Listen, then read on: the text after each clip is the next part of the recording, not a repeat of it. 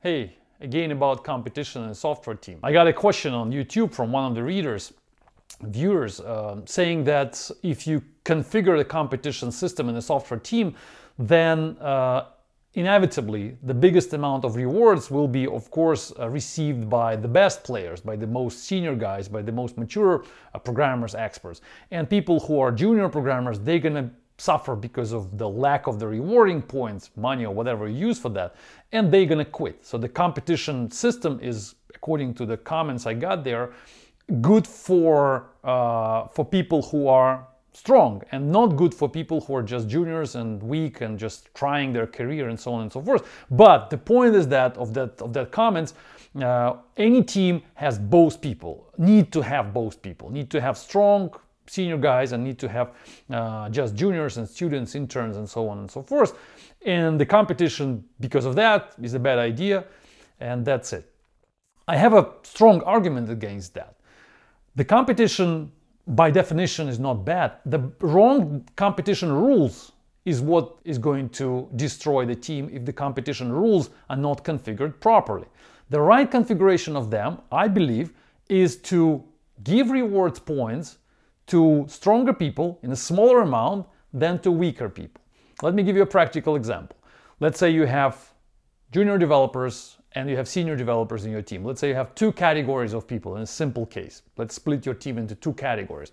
And you put people into these two groups according to your definition of senior and junior. Maybe according to the salaries you pay to these people, according to their CVs or whatever, you name it. So you group them into two groups. And then you put your rules for the team. Let's say each feature implemented gives the author 100 points. You implement the feature, you get 100 points. And we, let's say approximately, we have balanced features. I'm giving this primitive example. Of course, in real situation, you're going to have more complex rules. So you have features coming from the team. And then you give 100 points to everybody. Of course, senior people will be more effective and they're going to deliver much more features, many more features than junior guys. In order to balance them, you give 100 points to the junior developer for a new feature and you give, let's say, 20 points for a senior developer. So from now on, for the senior guy to compete with the junior guy, he or she has to make five times more features, implement five times more features. That's how you balance them. And of course, it's going to also match perfectly to the amount of money you spend on these people.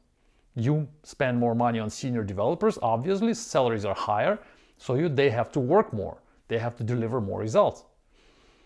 And that's how you structure your whole competition schedule.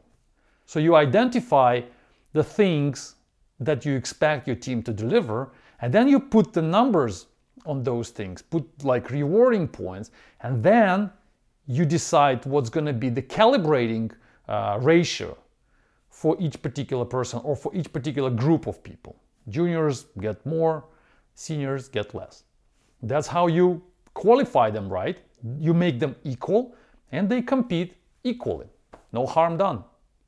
Try it out. Thanks for listening. Bye bye.